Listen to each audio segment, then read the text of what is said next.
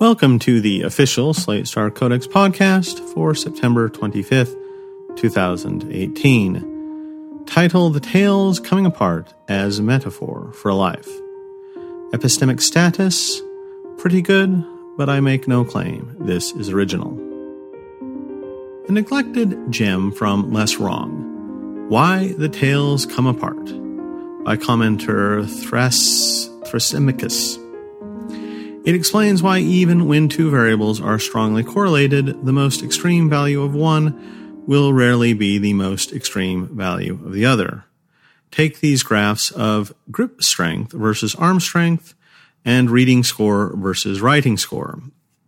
Here follow two graphs that are scattered, though roughly linear, uh, that show the strongest arm strength is not the same person with the strongest grip strength, and vice versa and another graph of a similar slope, though even more scattered. In a pinch, the second graph could also serve as a rough map of Afghanistan. Grip strength is strongly correlated with arm strength, but the person with the strongest arm doesn't have the strongest grip. He's up there, but a couple of people clearly beat him.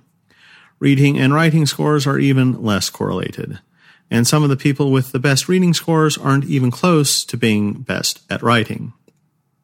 Thrasymachus gives an intuitive geometric explanation for why this should be. I can't beat it, so I'll just copy it outright. Given a correlation, the envelope of distribution should form some sort of ellipse, narrower as the correlation goes stronger and more circular as it gets weaker. Here follows a graph showing correlation trending towards the right with the circle on the left and a straight line on the right. The thing is, as one approaches the far corners of this ellipse, we see divergence of the tails as the ellipse doesn't sharpen to a point.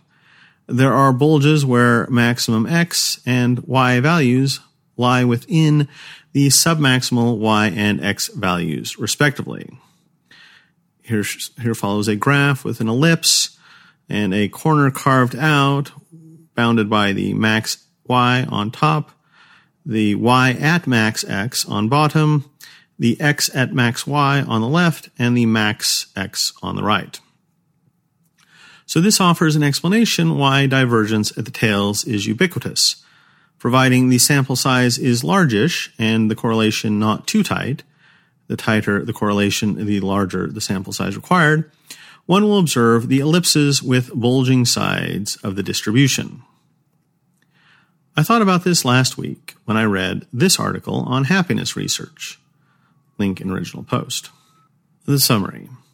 If you ask people to value their lives today on a 0 to 10 scale with the worst possible life as a 0 and the best possible life as a 10, you'll find that Scandinavian countries are the happiest in the world. But if you ask people how much positive emotion do you experience, you'll find that Latin American countries are the happiest in the world. If you check where people are the least depressed, you will find Australia starts looking very good. And if you ask how meaningful will, would you rate your life, you find that African countries are the happiest in the world. It's tempting to completely dismiss happiness as a concept at all, but that's not right either. Who's happier? A millionaire with a loving family who lives in a beautiful mansion in the forest and spends all his time hiking and surfing and playing with his kids? Or a prisoner in a maximum security jail with chronic pain? If we can all agree on the millionaire, and who wouldn't, happiness has to at least sort of be a real concept. The solution is to understand words as hidden inferences. They refer to a multidimensional correlation rather than to a single cohesive property. So, for example, we have the word strength, which combines grip strength and arm strength, and many other things. These variables really are heavily correlated. See the graph above. So it's almost always worthwhile to just refer to people as being strong or weak. I can say Mike Tyson is stronger than an 80 year old woman. And this is better than having to say Mike Tyson has higher grip strength, arm strength, leg strength, torso strength, and 10 other, other different kinds of strength than an 80 year old woman. This is necessary to communicate anything at all, and given how nicely all forms of strength correlate, there's no reason not to do it. But the tails still come apart. If we ask whether Mike Tyson is stronger than some other very impressive strong person, the answer might very well be he has better arm strength, but worse grip strength. Happiness must be the same way. It's an amalgam between a bunch of correlated properties like your subjective well being at any given moment and the amount of positive emotions you feel and how meaningful your life is, etc. And each of those correlated is also an amalgam, and so on to infinity.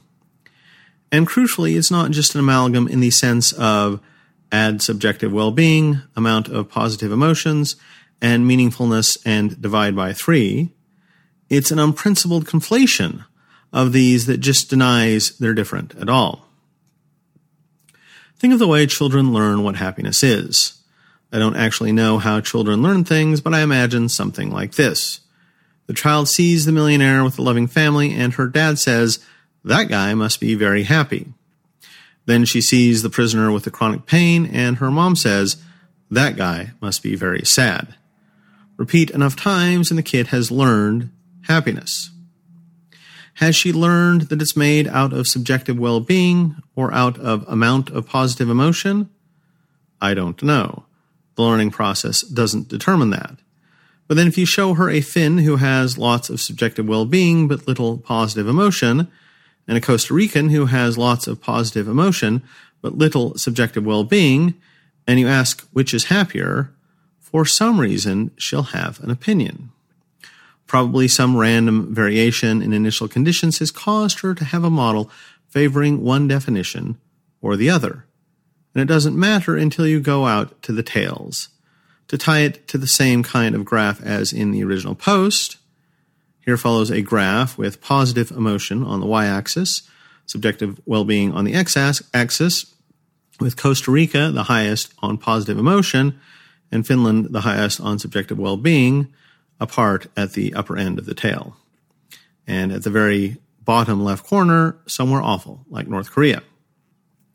And to show how the individual differences work, same graph with lines drawn through, and one person is a red graph, which mostly correlates to Finland, and one person is a green graph, graph which mostly correlates to Costa Rica. And then there's some renorming of the x and y coordinate system as well. I am sorry about this graph. I really am. But imagine that one person presented with the scatter plot and asked to understand the concept of happiness from it draws it as a thick red line further towards the top right part of the line equals more happiness, and the second person trying the same task generates the thick green line. Ask the first person whether Finland or Costa Rica is happier, and they'll say Finland. On the red coordinate system, Finland is at 5, but Costa Rica is at 4. Ask the second person, and they'll say Costa Rica. On the green coordinate system, Costa Rica is at 5, and Finland is at 4.5. Did I mention I'm sorry about the graph? But isn't the line of best fit, here more or less y equals x, equals the cyan line, the objective correct answer? Only in this metaphor, where we're imagining positive emotion and subjective well being are both objectively quantifiable and exactly equally important. In the real world, where we have no idea how to quantify any of this, and we're going off vague impressions, I would hate to be the person tasked with deciding whether the red or green line was more objectively correct. In most real world situations, Mr. Red and Ms. Green will give the same answers to happiness related questions. Is Costa Rica happier than North Korea? Obviously, they will say in union. union. If the tails only come apart little, their answers to 99.9% of happiness related questions might be the same. So much so they could never realize they had slightly different concepts of happiness at all. Is just is this just reinventing Quine? I'm not sure. If it is, then whatever. My contribution is the ridiculous graphs. Perhaps I'm also reinventing the model of categorization discussed in How an Algorithm Feels from the Inside, dissolving questions about disease, and the categories were made for man, not man for the categories. Here follows two graphs. Network one is a pentagram with everything interconnected, such as color, shape, texture, luminance, and interior. Whereas network two, everything is only related to the central category of the blegg or rube. But I think there's another interpretation. It's not just that quality of life, positive emotions, and meaningfulness are three contributors which each give 33% of the activation to our central node of happiness. It's that we got some training data. The prisoner is unhappy, the millionaire is happy, and used it to build a classifier that told us what happiness was. The training data was ambiguous enough that different people built different classifiers. Maybe one person built a classifier that was based entirely on quality of life and a second person built a classifier based entirely around positive emotions. Then we loaded that with all the social valence of the word happiness, which we naively expected to transfer across paradigms. This leads to, to steal words from Taleb, a mediocristan resembling the training data where the category works fine versus an extremistan where everything comes apart and nowhere does this become more obvious than in what this blog post has secretly been about the whole time morality. The morality of Mediocristan is mostly uncontroversial. It doesn't matter what moral system you use because all moral systems were trained on the same set of mediocre Mediocristani data and give mostly the same results in this area. Stealing from the poor is bad, donating donating to charity is good. A lot of what we mean when we say a moral system sounds plausible is that it best fits our mediocristani data that we all agree upon. This is a lot like what we mean when we say that quality of life, positive emotions, and meaningfulness are all decent definitions of happiness. They all fit the training data. The further we go towards the tails, the more extreme the divergences become. Utilitarianism agrees that we should give to charity and shouldn't steal from the poor because utility. But take it far enough to the tails, and we should tile the universe with rats on heroin. Religious morality agrees that we should give to charity and shouldn't steal from the poor because God. But take it far enough to the tails, and we should spend all our time in giant cubes made of semi precious stones singing songs of praise. Deontology agrees that we should give to charity and shouldn't steal from the poor, because rules. But take it far enough to the tails, and we all have to be libertarians. Here follows a graph with how good something is according to Christian teachings on morality on the y axis, how good something is according to hedonic utilitarianism on the x axis. In the middle are a bunch of things everyone basically agrees on starting a hospital, living a quiet life, etc. But on the far tail of the y axis, 1,000 year reign of Christ over the earth with unbelievers thrown into the bottomless pit. And all the way at the end of the x axis, entire mass of universe converted to nervous tissue experiencing raw euphoria. I have to admit, I don't know if the tails coming apart is even the right metaphor anymore people with great grip strength still have pretty good arm strength. But I doubt these moral systems form an ellipse.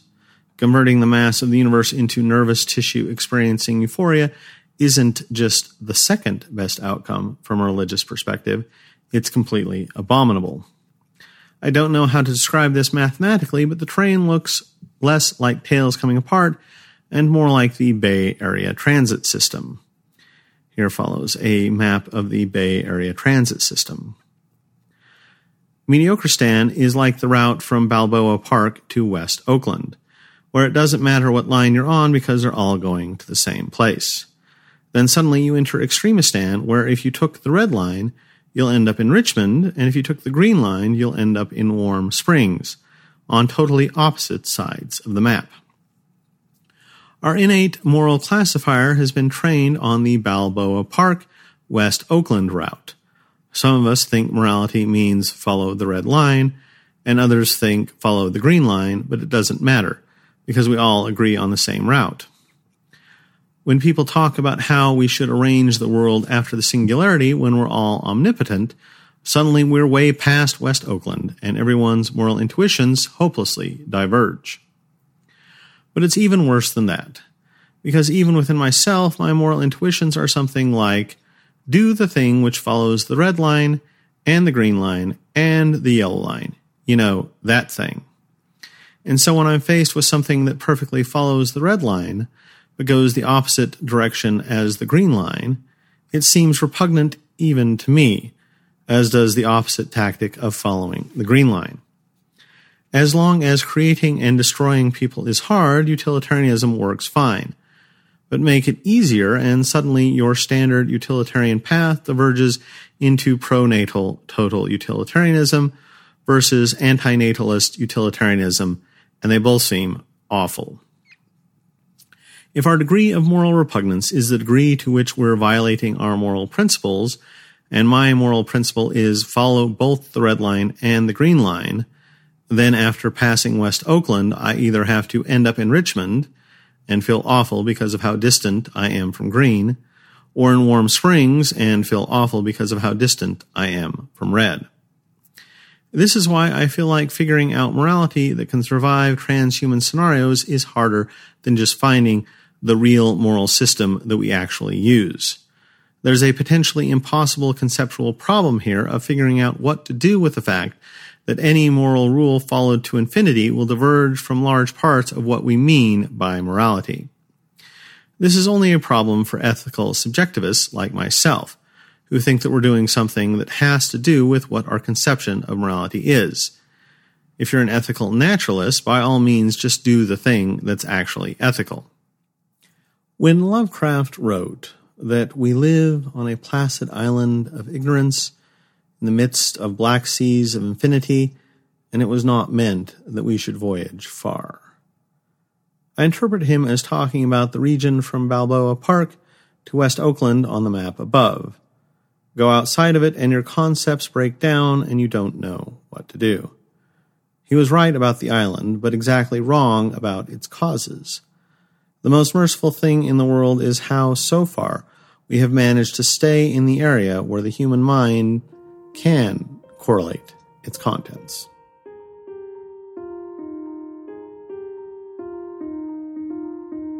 This audio version of Slate Star Codex is provided with the permission of Scott Alexander.